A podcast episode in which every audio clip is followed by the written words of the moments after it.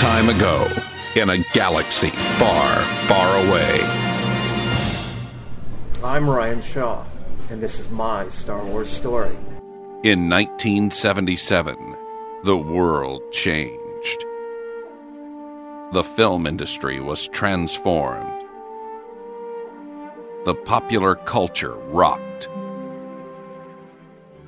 And young minds forever altered.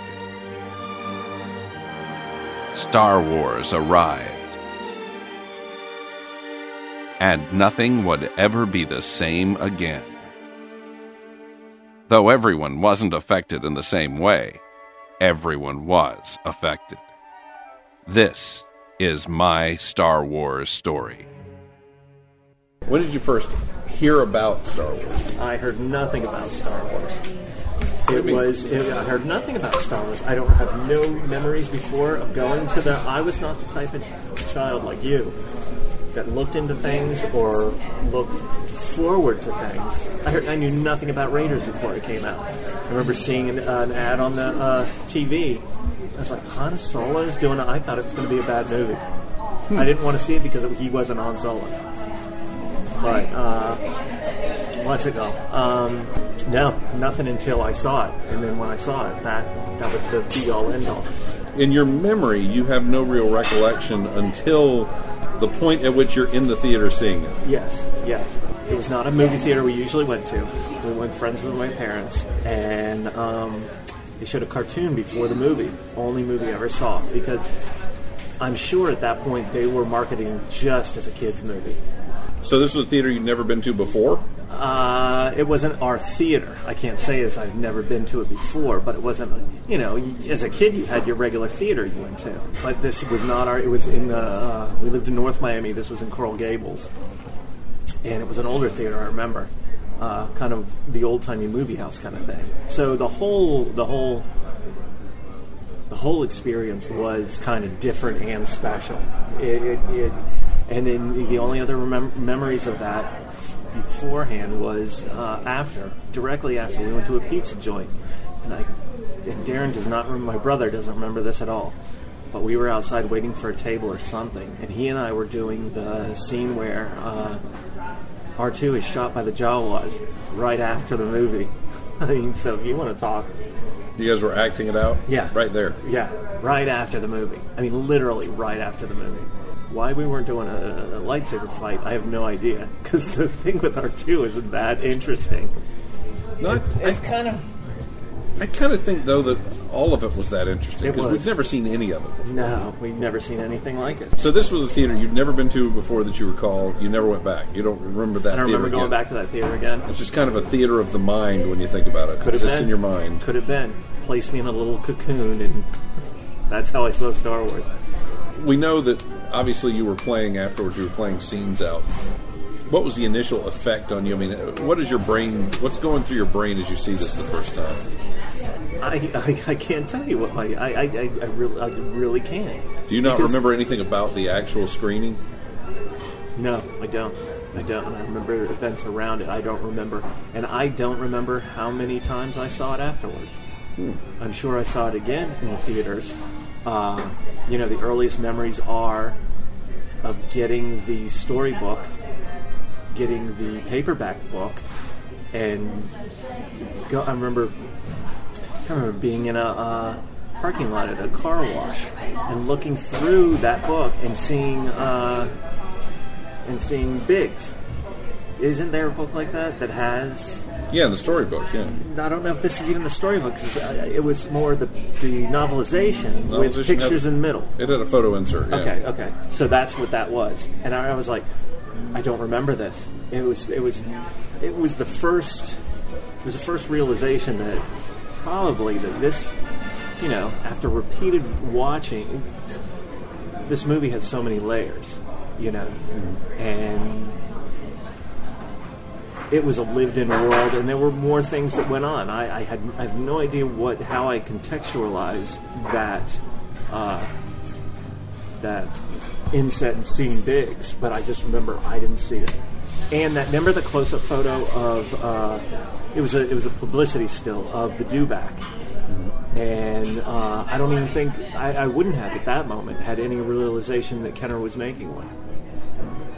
And uh, thinking, you know, because when we saw it in the movie, you only saw it kind of Way in the back background, yeah. and then static just sitting there. That you, you know, you really would have had to have been paying attention more than once to see it.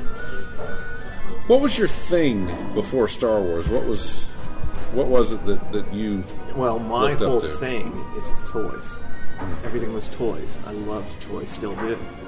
And um, my thing was Fisher Price Adventure. That was my thing.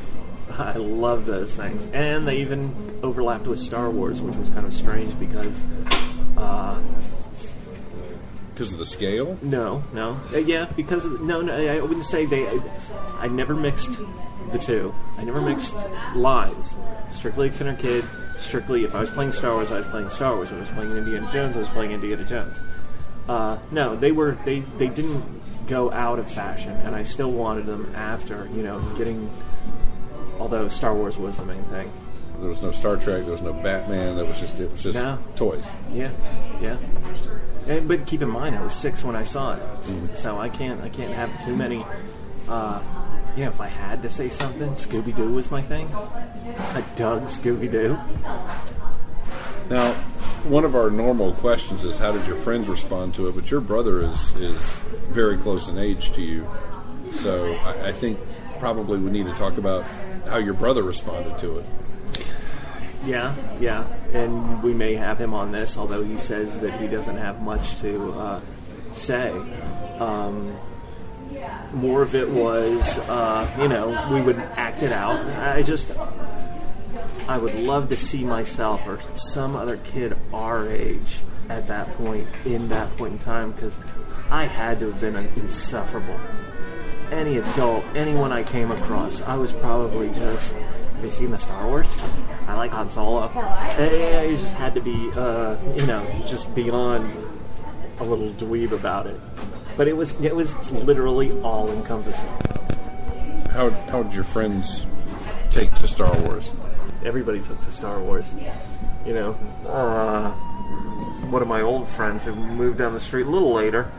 Um, there was the, the, the neighborhood bad kid, Mark Ramey, who was an only child and uh, of a divorced family, uh, which was actually a little rare back then.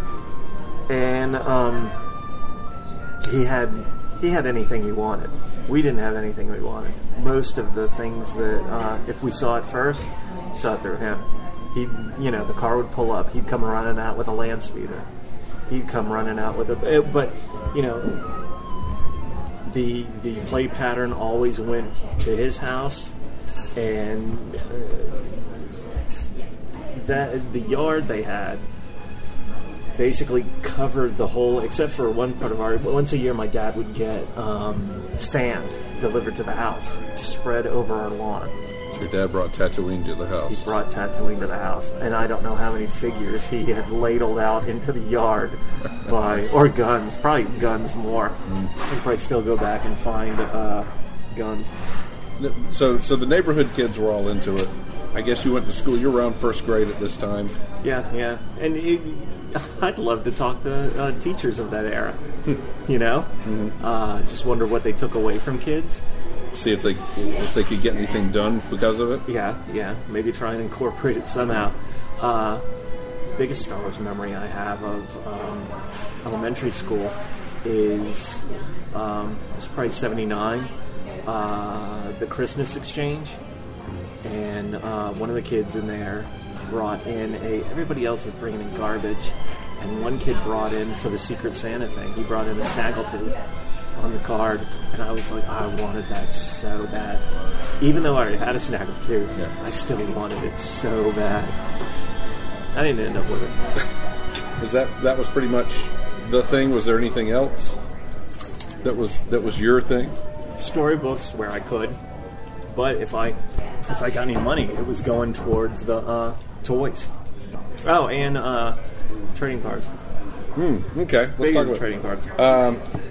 Were, were you able to ever get a complete set? I mean, was that a quest for you to get a complete set? yeah, I Did you pay attention to set. that? Yeah, there's no way you can. There you- were a lot of series though. No, you're talking a complete run of the whole series. Mm-hmm.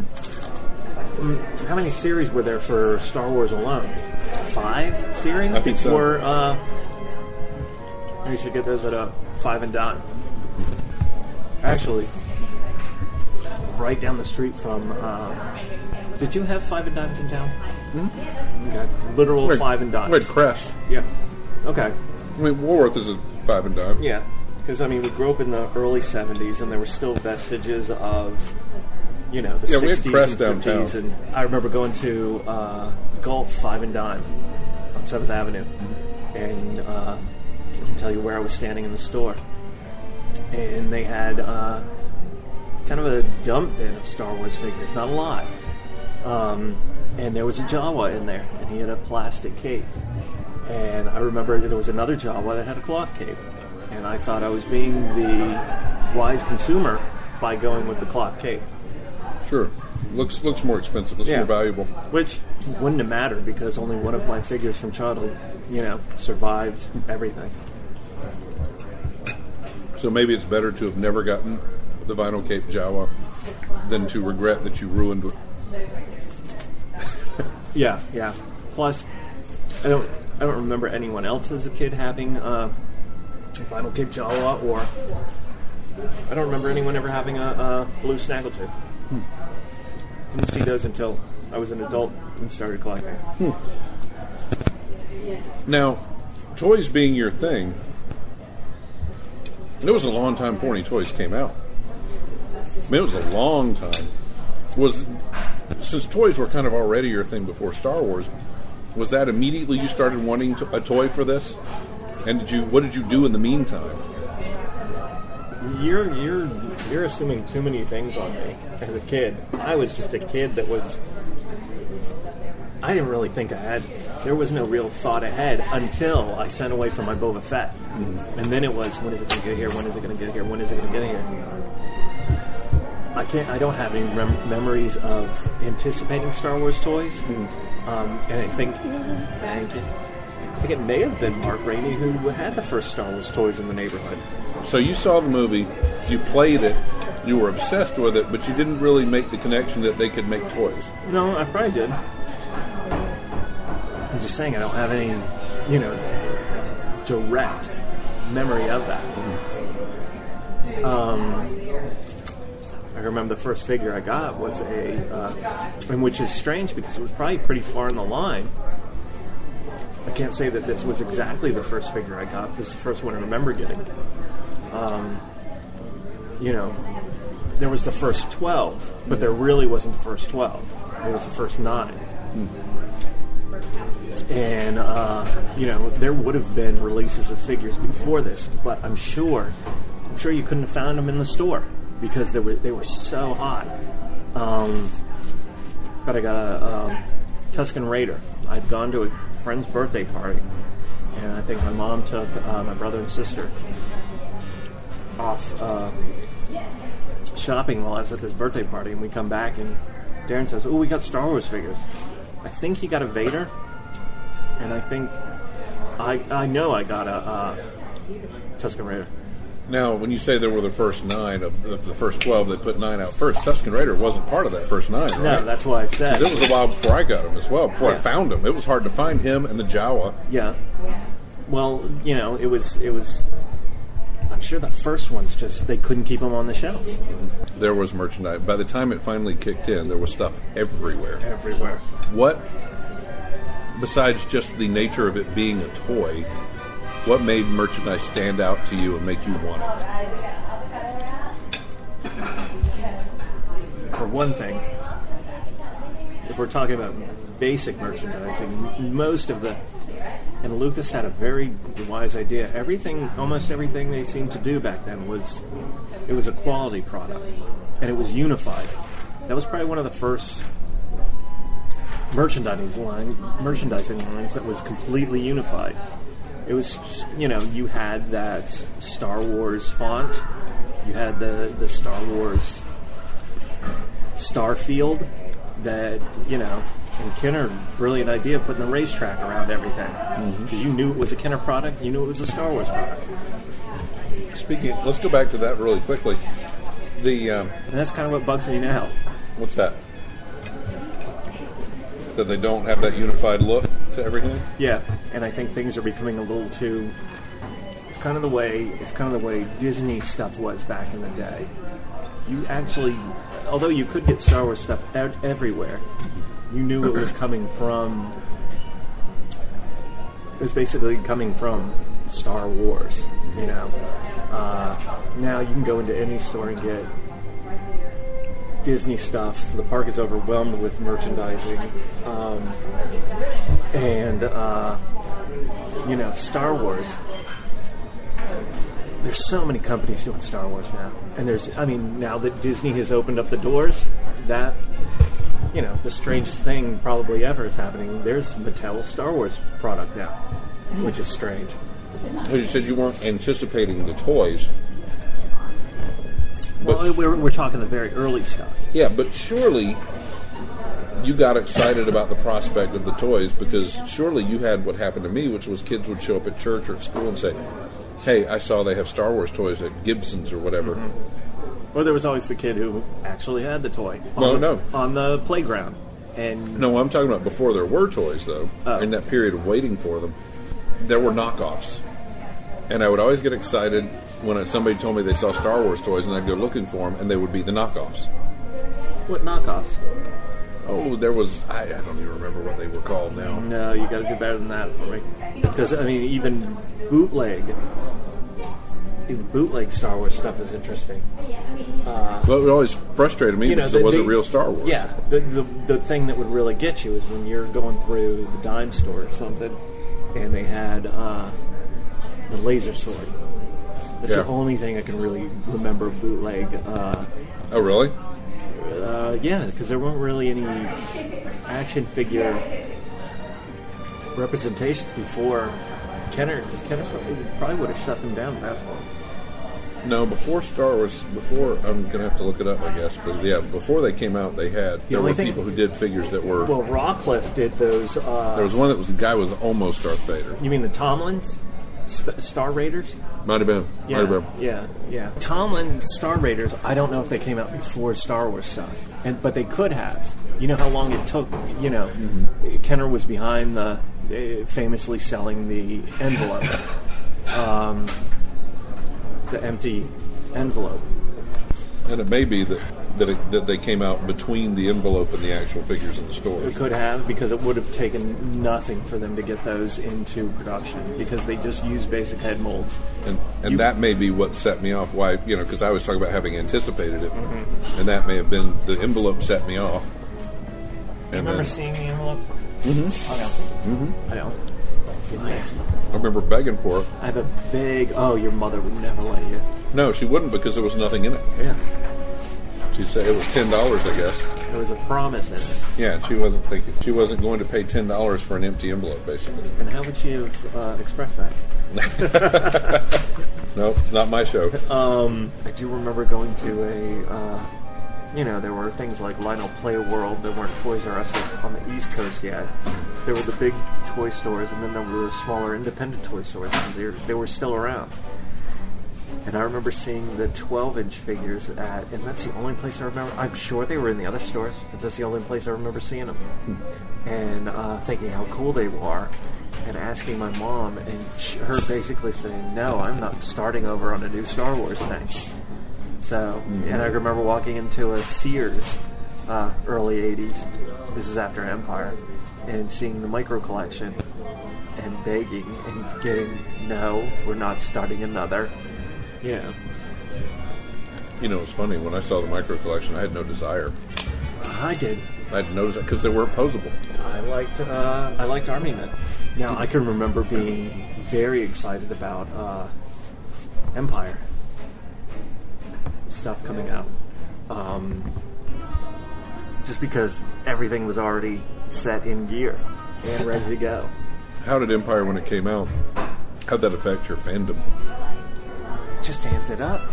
Uh, although I remember having problems with it when I was a kid. With the movie? We'll talk about the anticipation. Yeah, yeah. It, no, it's just strange what I what I didn't. Well, the only thing about anticipation, you know, I had to go. You know, the thing is, I can guarantee you, I didn't see Star Wars when it first came out, probably for the first couple of months, because there were lines. My mother would never sit through lines to see any movie.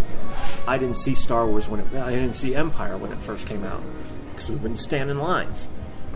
I can remember my friend Michael Beck ruining The Secret for me on the playground at school. And but it didn't ruin it for me because I told him he was full of it. Uh, I didn't believe him.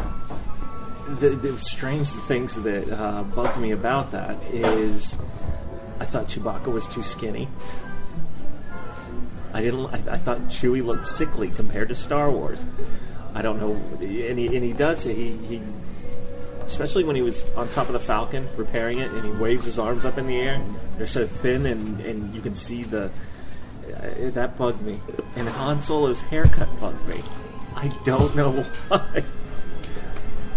But you know, uh, it just you know it just amped up. It it was Star Wars was basically the roller coaster of our childhood.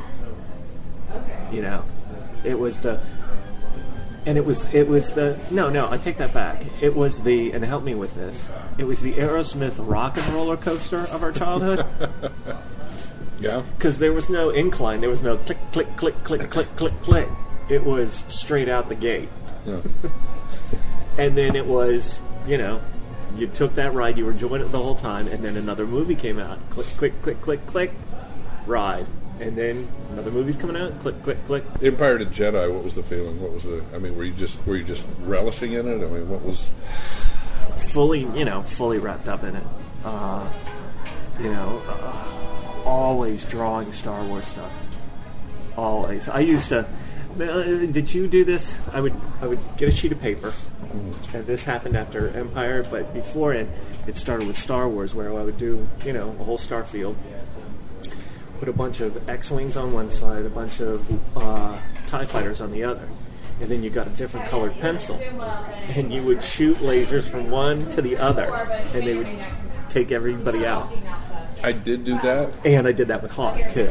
but but I didn't do it with Star Wars ships. I did it with the ships I made up for my comic series, Okay. which were a lot easier to draw than Star Wars ships.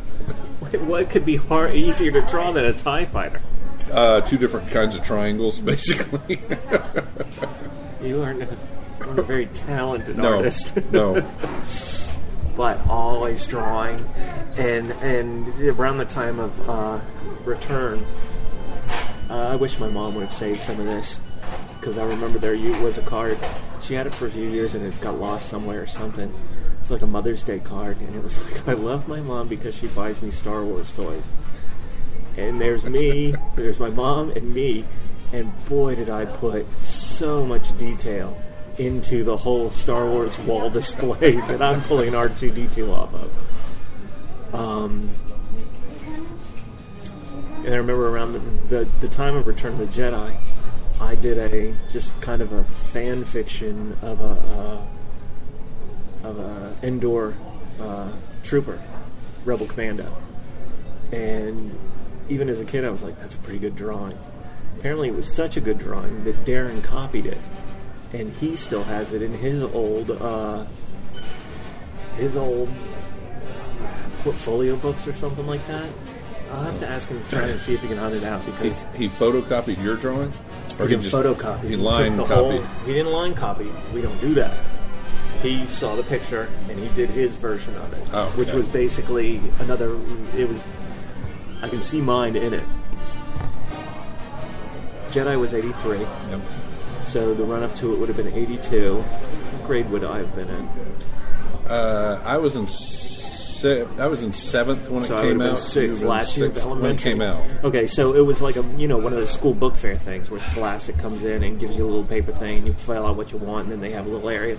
There was a preview poster for Empire, for Return, and I remember seeing all the uh, all the things in it. You know, it would show a shot of Endor, a shot of them on the skiff, uh, a big uh, faraway shot of the skiff, and it was so. I was trying to put it together in my mind how these all work together. A faraway shot of the skiff, not the not the epic Lando with the Barada No, no, wrestling no, no, no. for the this gun was, this is this is a shot of Sarlacc pit. Uh, I'll have to find that poster for you too. But you know, just the idea of how everything worked together, how this was going to be a Star Wars movie.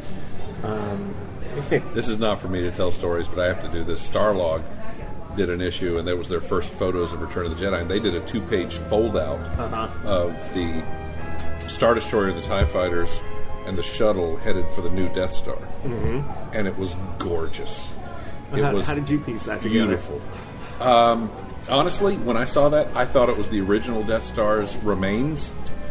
And one of the things I thought they would do ultimately is make Tarkin into a kind of a Vader. They'd find Tarkin's body in there, and he's barely alive, And they make it into a Vader. and they make him into a Vader. Yeah. See, that's more cle- far more clever than uh, what I would have come up with. Oh, that's. I thought that was the ruins of the original Death Star, and they were going to come back and you know and fix it back up. Yeah. But I remember we went on a field trip right after I got this, and I got this, and I brought this because I was so proud that I had a two-page picture from Return of the pictures, Jedi, yeah. and we went to Hofwyl Plantation Yeah. for a field trip, Yeah. and they brought us a lunch, and I didn't know, but several of the girls in the class ate their lunch in the bus, whereas most of us ate it outdoors Yeah. and they decided that they could sit and look through my book. And the lunch that they packed for us was fried chicken. so by the time we got back on the bus, and I see these girls with my magazine, and I go, "What are you doing?" And I get it back, and there's, it is totally ruined. Chicken grease. I'm just fingerprints all over the picture, and I could have shot them because that was two dollars and fifty cents, two sixty with tax at the time. And what do you do at that point? Nothing. No. You just suck it up and deal with it. Know the unfairness of childhood. Yeah. But they shut up. Um, What? tell you where, who, and what my first. Uh, you know, I have more memories of Jedi stuff just because. Because you're older, Yeah, you're processing it more. yeah. Uh, I remember going for one of my birthdays, and uh, I think I got fifty dollars that I could spend at Lionel Play World, and I literally remember the wall full of figures, and uh, one of the one of the ones I remember getting the most was not because it was a great figure, Bib Fortuna, and I think I remember it most because of the, the extremely strong smell of vinyl. I was probably sitting driving home huffing him the whole way. Um, but the first figure I got from that was uh, I remember he had an actual store display, a cardboard store display in our Winn Dixie, which is a grocery store. And uh, go in there, and there's all the return. The return. I think it was a biker scout. Um, and you know, I could probably go back and look and see that biker scout wasn't in the first assortment, and be totally wrong on my memories. But uh, you know, if you go to a grocery store, you're going to pay a dollar, maybe more. Oh yeah. And- or Spencer's. They also Oh, had the real expensive My ones. God, I remember just begging, "Oh, please!" and luckily, I got it. Somehow, I got it. I don't know what I had. You know, maybe the uh, allowance was drained or something. We had um, we'd probably seen them somewhere or knew they were coming out, and, and we were going to a KB toy store in the Dadeland Mall. And I remember getting out of the car and walking in, and Darren and I were talking about, wouldn't it be cool if the Kenner truck drove by and a box dropped off and all the figures were in there? It's just stupid kid talk. And then we go in there, and this was after the 21s came out. And I remember a wall, a literal wall of uh, 21 bags. And uh, the Cantina guys are my guys.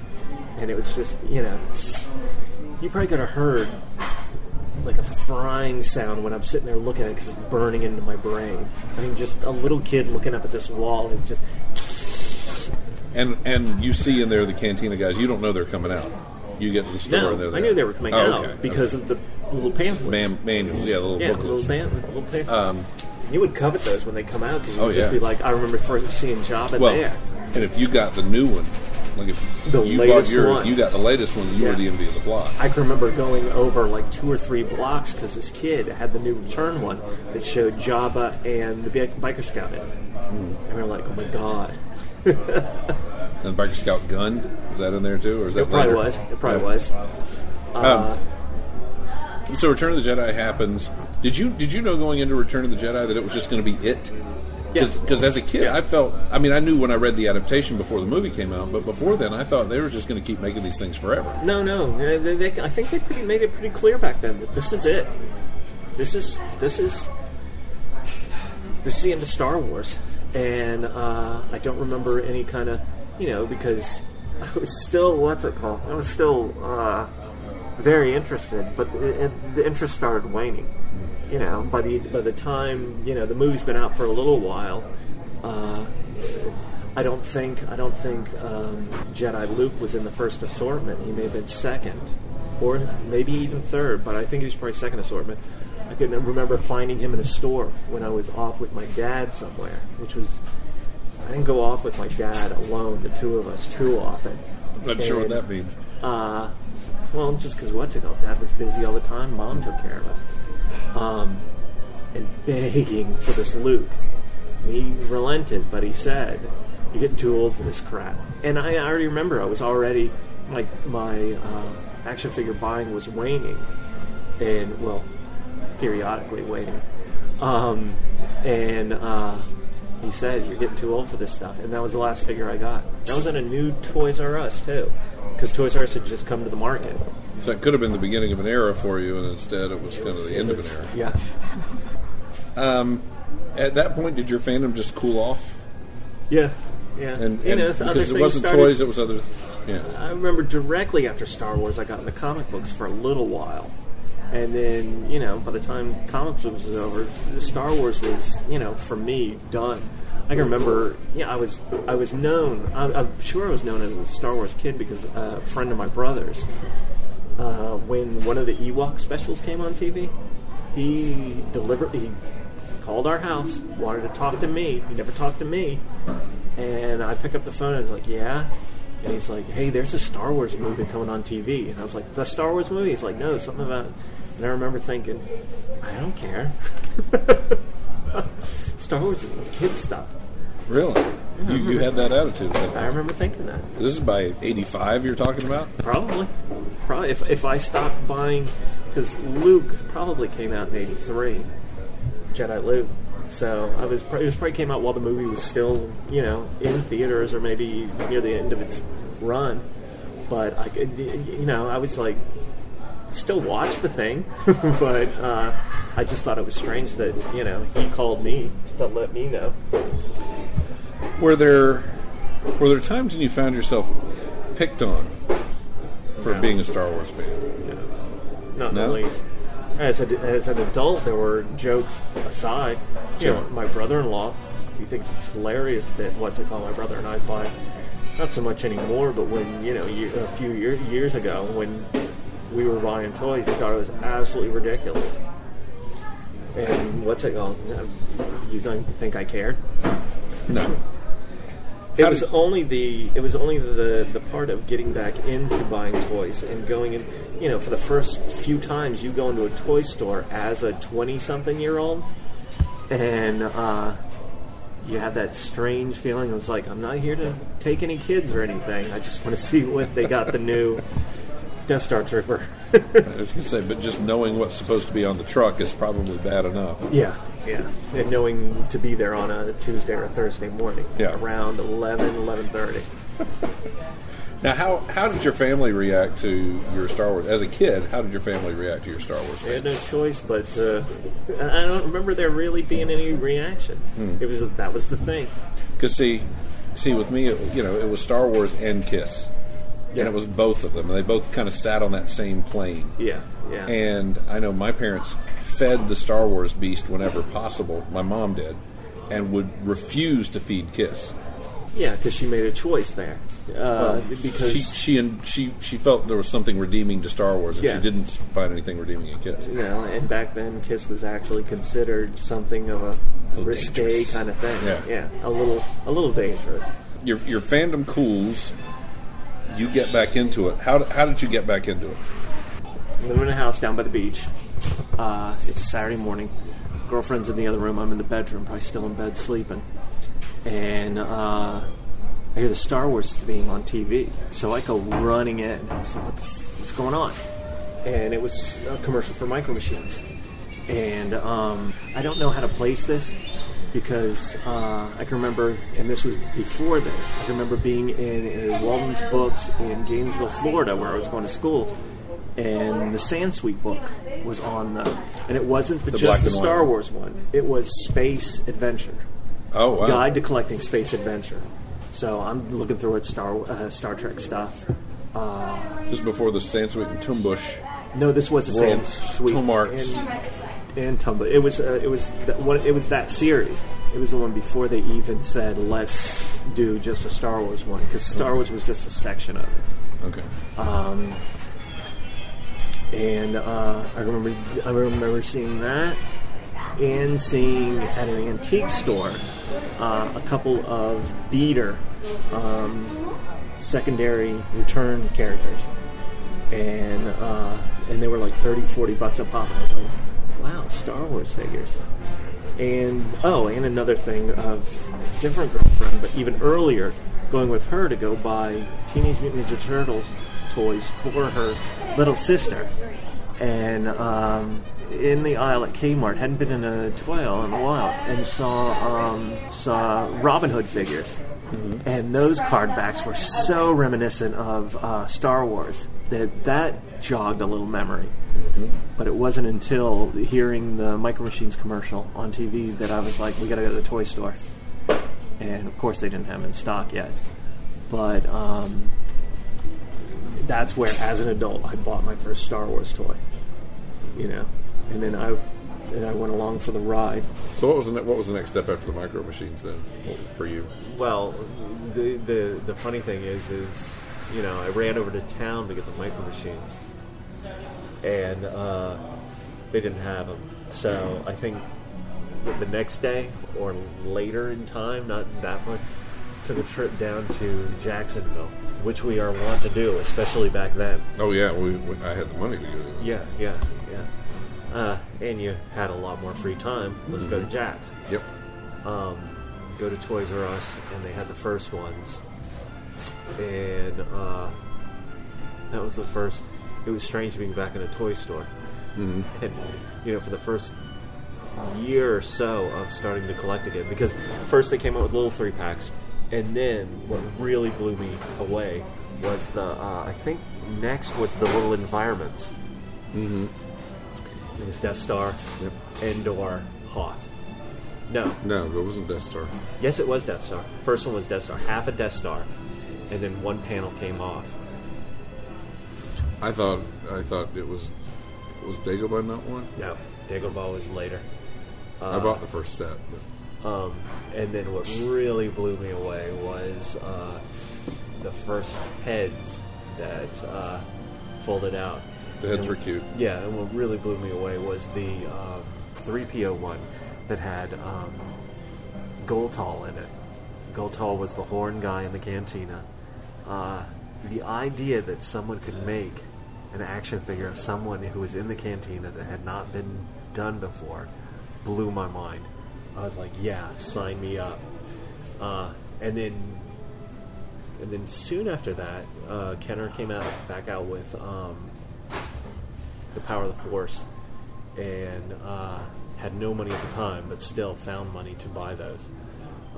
And the, the first wave happened like a week after I moved to Atlanta. So the next three years, two three years, are just involved with uh, Saturday toy hunts. So much fun, and that's what that's what drove me to be on the internet too. Looking for Star Wars stuff. Well, looking for uh, the whole thing was looking for uh, previews of what was coming. Because when we were a kid, for the most part, you didn't know what was coming up in the You, store. you got the little booklet. yeah, that was all you had. And if that was in there, fine. Yeah. But you would go to the store and see something new, and you'd be like, "Oh, Let me let me ask you this now. Uh, you make your own figures now. I can Yeah. tell you when I was in college, I became aware of the whole concept of customizing because I saw people selling them, and in toy. In toy yeah, Yeah. Uh, Stellar Toys was probably the one you're talking about. I think so. because they would do little runs, and it's funny because the gold Goldtall that I just mentioned, and I still have it somewhere. I can put it on whatever website is going to be the companion to this. I did a whole layout of what a gold Goldtall would have looked like on the card back in the day and how I was going to do it, but didn't have the skills to translate it. I was in dental school at that point, dental technician school. Let me clarify that before people think I actually have some kind of education. um, and by looking at uh, seeing things of pre-production figures and stuff like that, finding that stuff out, kind of uh, backwards Did you sculpt? engineered. I sculpted incessantly as a kid, but it wasn't in wax. It was uh, Play-Doh, clay. a clay, uh, an artist clay that never hardens called aromaplasticine. And I used to carve Star Wars figures in it when I was a kid. Couldn't do anything with it. I would make my own cantina guys. Um, I also sculpted a complete uh, King Tut's tomb. I had a book. I was fascinated by King Tut as a kid. Made a uh, made a tomb out of the boxes. I had the main chamber, the antechambers.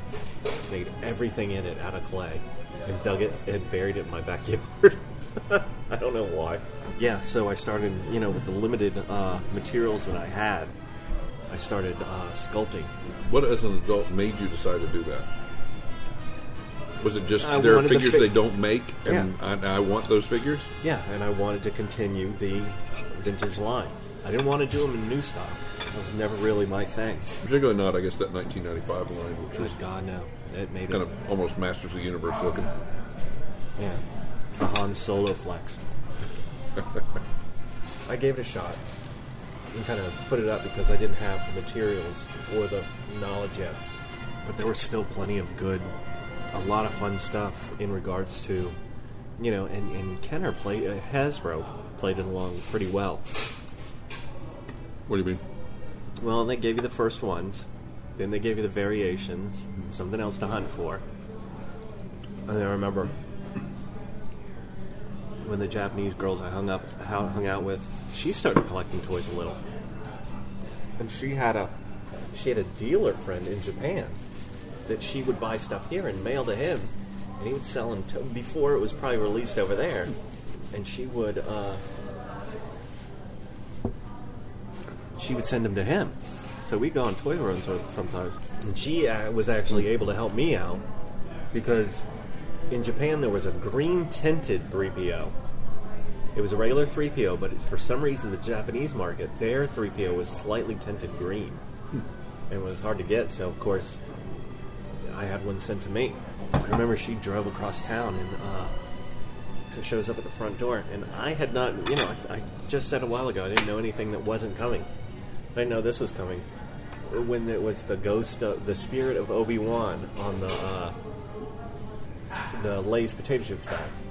So what do we do? We go out and start hitting up Lay's potato chips, and then uh, the real kicker was when Froot Loops did the Han Solo in Stormtrooper disguise. Or Kellogg's in general, I guess, really, wasn't it? Because I think they had it on Corn Well- Pops too. And No, no, because there were three.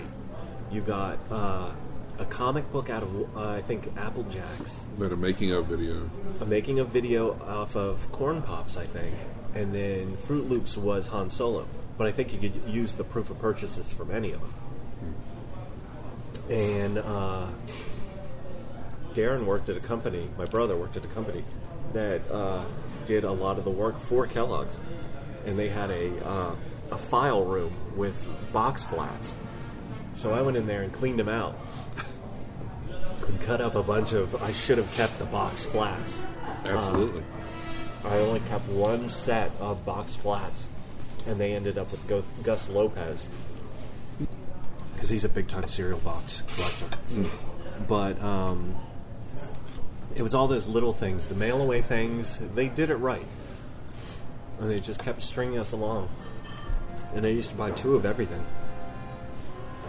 One to open up, not play with, I never played with, and that, that was all lost. But uh, one because you know how valuable they were going to be. So I uh, and I think it was like 2007. Darren and I are at a toy show, and there used to be a lot of toy shows in Atlanta. They were so much fun, and we're standing there, and there's just so much stuff all around. and I, I say to Darren, "This stuff's never going to be worth anything. Uh-huh, I'm not. I'm not collecting two of everything anymore." So that's when I started ditching stuff. And my collection's been pretty cyclical. I don't keep anything. You know, I have my vintage collection, and that'll always be. But you know, I would get things. They would come in the collection, and then they'd go out. I'm not a hoarder. Let's go back to the the making of the figures. You wanted to continue the vintage line, so you reverse engineered basically processes for putting these things together. Well, seeing that the figures were actually made of wax, seeing how the articulation was, you know, because Toys R Us, the what, what's the other name for it? The Star Wars action figure archive. Because Toys R Us actually tried to sue him back in the day. They didn't know he had money to fight. If you put in Toys R Us to this day, it'll take you back to the.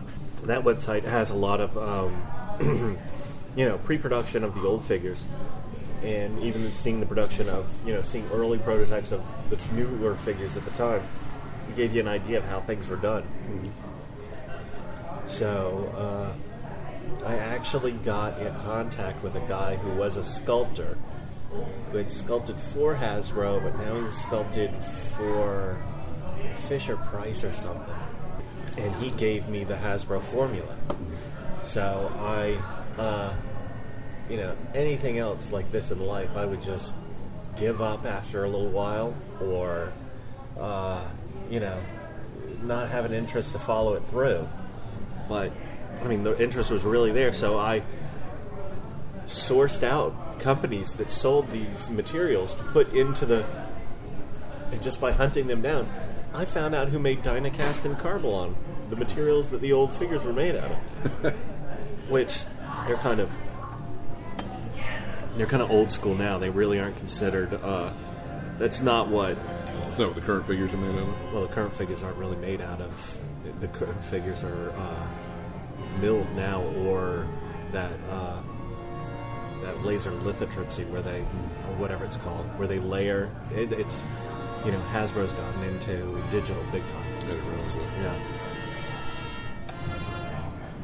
Even they're outsourcing like Big Boss Studios. Uh, that's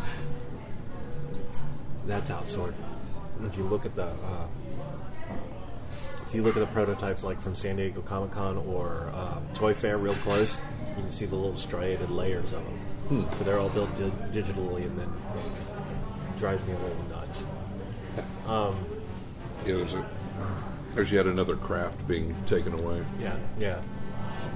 Um, and something that could be a valuable skill if everything goes to hell. Yeah, yeah. Some still going to need to make. But in an apocalyptic world, who really needs a new Admiral Ackbar action figure? It's not just that, though. I mean, there are many things that need to be sculpted. I know.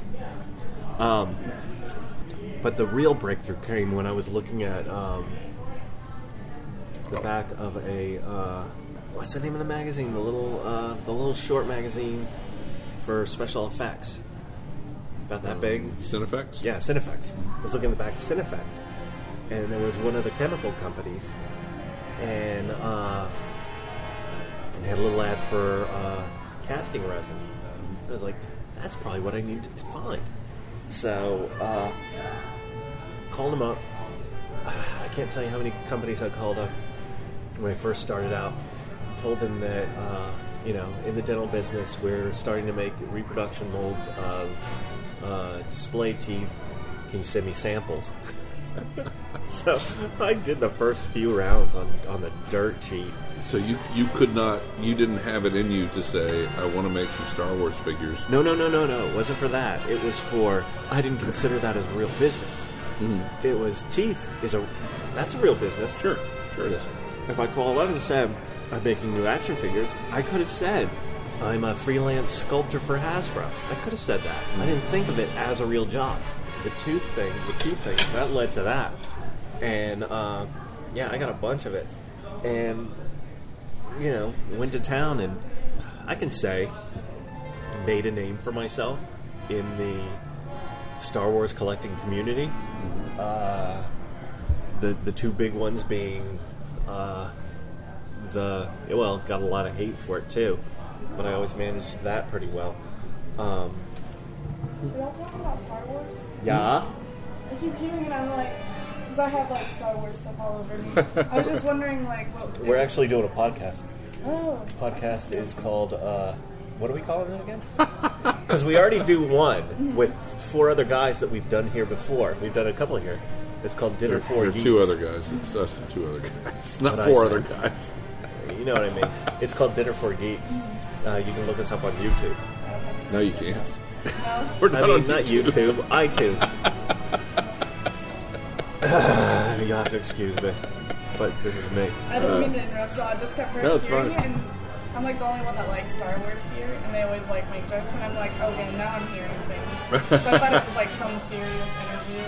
Well, not that it's not serious. Hey, this is very serious. but, I mean, This is like very- a This is our job life. interview or government Sadly, stuff. it's our life. What is it about? Like, Well, the, the this one is about we have different people telling their stories about Star Wars because we grew up About with it. About the original? Well, just about just how period its effect on your life, where you know, what it's led you to, what what you gained from it, how you found it, you know, your first experience, and you know, And then our other podcast is just the four of us talking about nerdy stuff yeah, over Yeah. dinner. over dinner. Yeah. And I'll yeah, have to check y'all out then. check it out. There you go. Check it out. And you said you you got hate for something. You didn't say what. You said you were two things you were known for. Oh my God! Like, anyone who reproduces anything in the Star Wars community is despised. But I, I always made clear I But- never tried to pass mine off as real. I was going to say if you I always mark them such as they should be marked, and uh, you know, I I I dodged that bullet by doing that. You know, there are other people who, uh, other talented guys that just screwed up their reputation totally by uh, trying to reproduce uh, prototypes and, and instead of just saying this is what it is, it's a custom, not trying to fool anybody. There's one buddy of mine, an English guy who, a hell of a sculptor, but he just screwed himself over left and right because he just he was always trying to get something over on people instead of and everybody knew he had the talent everybody said how well he did. But that was back when i had plenty of time to do it and uh, enjoyed doing it. But i found out the other day that i'm a has-been yeah, you, because on another podcast a friend of mine who's another customizer was talking does a hell of a great job. Uh, dayton allen he was on another podcast and mentioned me as one of his early you know someone who helped him out in inspiration because i was basically the first to do uh, wax sculpting oh really? Oh yeah. How would someone else who wouldn't, who wasn't in the jewelry or dental industry, uh, even figure out that they used something called a wax pen? And they were not they were not inexpensive, but I had one, you know, because of my job, and thus I can't tell you. I should be getting cuts from wax. I should have been getting cuts from companies that sold wax pens because there were cats that were willing to pony up and get involved in that way. What was the first figure you made? Uh, first figure I made was that early one I told you when I was making with dental stuff, and even made the casts out of temporary material, the material that uh, is totally not suited for it, and the parts that I cast, it was all trial and error. Oh, it was all a whole bunch of mistakes. But sculpt to paint. What's the first one you made? The sculpt to paint was uh, a vintage style uh, cantina bar player. What do we call them? Cantina. Cantina band member. Yeah, band member. A was- Bith? Yeah, yeah. I wasn't going into what's it called there. I still have a hard time with calling uh, Hammerhead Momaw Nadon or whatever it is. Um, I made him. I took a uh, Imperial uh, commander, cut, shaved off his uh, insignias on his chest, cut his hands, and his, took his head off, and it was a pretty decent figure. Uh, didn't get that very far with him. Lost interest. in That's the first one, but the first one where I really started uh, using the wax and uh, going through the whole, well, developing the process.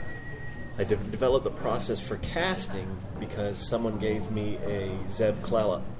What was his last name? Clelock? And this was an old cast off an original one. And they wanted to make uh, Kleb Zellock. Yes. Kleb Zellock. Uh, someone gave me um, a cast of a Kleb Zellock, and I took that from a one, a really nasty one piece mold of the figure, and reverse engineered it to put in articulation, to cast it. My big thing was uh, casting in colors. And and the Kleb Zellock was a was a very rare figure. Yeah, very rare. It's part of the second series of droids figures, um, and that was the first one I really kind of did uh, to get the whole process down. I had to make a mold of him first, clean up in wax, make the two halves of torso, the whole shebang. Uh, but the first one I sculpted from scratch was uh, Gargan, and uh, probably one of the nicest ones I did, uh, and made her, and that really Is that the one that showed up in Steve Sansweet's book? yeah, yeah, that's the one in Sansweet's book. Uh, and then, you know, did a few. I would do small runs. There were so many projects I started and stopped. Uh, I guess that's the ADD in me. And then the last one I really did, and I never even released her just because uh, work and life got in the way. And then I waited far too long, and some cat came along and he did one that I think is even better looking than mine, just because it. Mine probably looks the way it would have been done for Power of the Force, uh, near the end of the line. His looks more probably mid Return of the Jedi, which probably fits in a little better. Was it Slave Leia? Yeah, Slave Leia. I, at no point had I meant, not mentioned that it No, was Slave no, Leia. you just it was went straight to the pronouns. Well, it's uh, in there. and so, uh, Sansweet has one of those. You delivered it for me. Yep, I there, sure did. There are a small handful out there, uh, but I don't think at this point it'll ever get made. Did you? Did I tell you what I did? How I got it to him? You gave me a cell phone number so I could get a hold of him. Okay. And we'd been to the Rancho Obi Wan display, and he wasn't there. Uh, I had to go. I was going to the uh, Leland Chee was doing a thing, uh, the Holocron uh, lecture, and Garrison wanted to go to it. And this was, you know, the trip was kind of a pro Garrison trip because it was his birthday present, sort of. And so I was letting him dictate where we went, and he wanted to go to the Holocron. You know, so uh, I sent Steve San- Sansweet a message, and I said, uh, I sent a message that said, "Greetings, exalted one. I bring a message from Ryan Shaw." And a gift. I didn't know you did that. Yeah. You never told me that. Which that reminds me, uh, someone from here who supposedly has a large collection. Um, I talked to him on the phone. He was going out there. He paid. Um, he won a contest or something, or paid enough to go out and watch the movie at Rancho Obi Wan. The dude lives on the island. There's hmm. no reason why we shouldn't talk. I talked to him before. I called him up out of the blue. Talked to him before he left, and I said, when you get back, give me a call. We can BS about it. See if you saw anything of mine in his collection. And never heard a word. Is there is there kind of a Star Wars fan? Is there kind of an insular thing? Is there kind of a this is mine and I'm not going to share it with you? I mean, or is it more community? Because you hear things like that, and I know we've met some other people at different points, and, and we don't. That we've shown. No, we did. I'm not really kind of a community or a joiner kind of guy, but uh, you know, And nor have I traditionally been, and maybe that's our issue. well, I uh, it has waned because I don't have the time I used to. But I was pretty involved in the Star Wars uh, collecting community on Rebel Scum. Uh, I even, you know, I, I went, I would go to cons and meet up with people I had, uh, I had just talked to on the internet. I met, I met the guy I talked about earlier over in London. Uh, went and had a pint with him, and uh, you know, I can see that aspect of it. But if you can't keep up on it, you know, I'm not that much of a, uh, you know, I don't put myself. I'm not on Facebook. I'm not on Twitter. I don't put myself out there. I kind of keep to myself. Uh, but you know, if I, you know, like that girl just talking to us, if it comes about, yeah, I'll talk about it with you. And if I like you enough, we'll continue some. That's how you and I met. Yeah, yeah. Yeah, I called you up because you kept on talking about uh, Star Wars on the thing, which was very strange of me to do. To pick up the phone and call somebody else up. Hey, you want to talk Star Wars? Pointing out you were well, probably 27, 28 when that happened. Yeah, So it wasn't. yeah. What's your favorite figure you sculpted? The favorite one that I sculpted? Ooh, I didn't know you were going to ask me this one. No, Uh, I didn't want a rehearsed answer. yeah. No, I did a. It was early on, and I only made like very few. I did a gold toll, and I did them in realistic. My favorite sculpt is not a Star Wars sculpt. I sculpted up a one six scale skull, and uh, I, and I did some one six scale Star Wars. I did a snaggletooth that looked really good.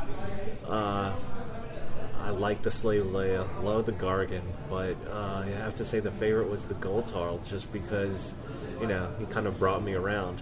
Um, I didn't add as much, and I didn't do them in vintage style, so it couldn't. I was able to do a little bit more of the sculpting of him, and I, you know, I don't have a copy of him. I don't have. I don't think I even have any pictures of him. What about your entire collection? What's your favorite thing? What's your favorite thing you ever owned? Uh, there's only one thing I have. Uh, I have the Greedo I had when I was a kid, and that will probably. There is a great picture of me. It's probably, you know, even though it's me, it's probably one of the greatest pictures of a kid with his Star Wars figures when he was a kid, because it was a candid shot. My mom was trying to kill a roll of film.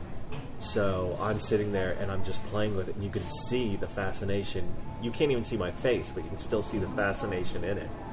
Um, I'm sitting in the van, and it's sitting there, and you know, I was a destructive kid. I was Sid from Toy Story, and destroyed basically everything I had. Uh, but for some reason, I kept Greedo, and because it was such a well-designed figure, and his gun would not come out of his hand, I still have his original gun. Uh, and that Roma Plastilina clay I was telling you about, there's still bits of it wedged smeared into the back of his. You know how his his his outfit is quilted almost. It has the rings on it. Yep. Still smashed into it. I would never get rid of that. Uh, the fa- it's not even Star Wars, but it led to it from Star Wars. Is uh, you know I told you how uh, fascinated I was with the whole process of the prototypes but I have uh, the prototypes of the Butch and Sundance line that Kenner was going to make and didn't. And those are probably the pride of my collecting, just because back in the day, I, I, I wasn't, probably could have if I wanted to make the stretch, but I never really wanted to put any kind of real money into my collection. And I could have early on, I was offered and the sales were much more public buying Star Wars prototypes. Um, but I wanted some kind of prototype. These things were so cheap back then. I wanted something that came out of. I wanted to hold and really look at the process, and I did. Just didn't have to do it on Star Wars prices. And good God, I wish I had ponied up because the prices of Star Wars prototypes have gone insane. But you bought Butch and Sundance prototypes, Kenner prototypes. Yes, I did. Yes, I did. What has Star Wars brought to your life that you didn't expect? Oh, this is too heady of a question. I It's can't. part of it. I know. I can't. I can't say really. Uh, it brought out probably you know uh, Uh, my artistic tendencies. You know, I had somewhere to focus it. I mean, after that, what the hell am I going to do? I'm going to do paintings of butterflies and, and kittens? No, I, I had to. You know, people express it the way they, they they can, and that's the way I express it. Where is your Star Wars story at this point? It's waning. It's near its end. I'm not even excited so much about the new movies. Uh, it hasn't been. It hasn't been there for a while. You know, I still dig the uh, discovering things about the movies, uh, but you know, I don't want to spend money on toys anymore. I will, here and there, just because that's a that's a hard habit to break. That's a very hard habit to break.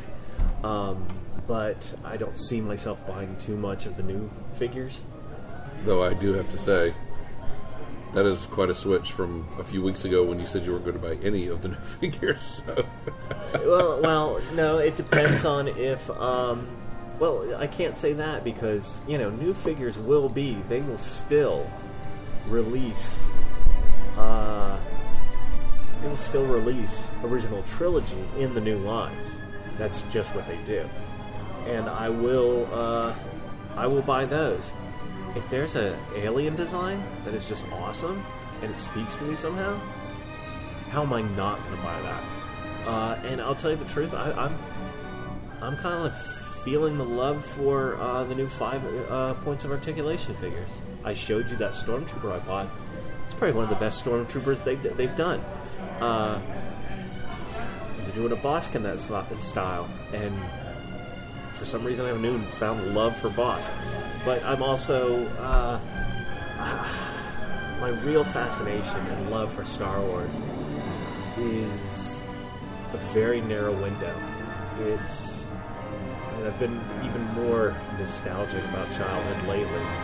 Uh, and it, it, it, it's that, that point before Empire, you know, when when Star Wars first came out, and it was absolutely everything brand new. And uh, I was even looking at something last night that I, I my favorite thing is is finding things that little memories and then seeing it again, and I was like, holy cow! Do you remember the Punch It Out and Make It books? Mm-hmm. Totally forgot about them. Someone put on the board about they remembered to punch out Han Blaster, and someone came back to us like it wasn't Han's Blaster, but maybe it was this. And so I go and tracked it down. I was like, oh my god, I remember that. Didn't have it. I remember friends who had it. Yeah. But uh, went on eBay, started looking for it. I think I, got one uh, that's coming up um, on uh, eBay ending soon, and if I can get it for cheap enough, I'll buy it.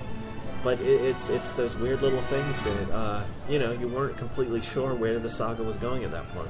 I'll go see the new movies. I can't say for now, but uh, you know, I took that ride one time before. I took it as a kid, took it as an adult. Uh, I don't know where it's going to take me this time. Thanks for being a part of the Star Wars generation. Thanks for listening. And check back soon for another edition of My Star Wars Story.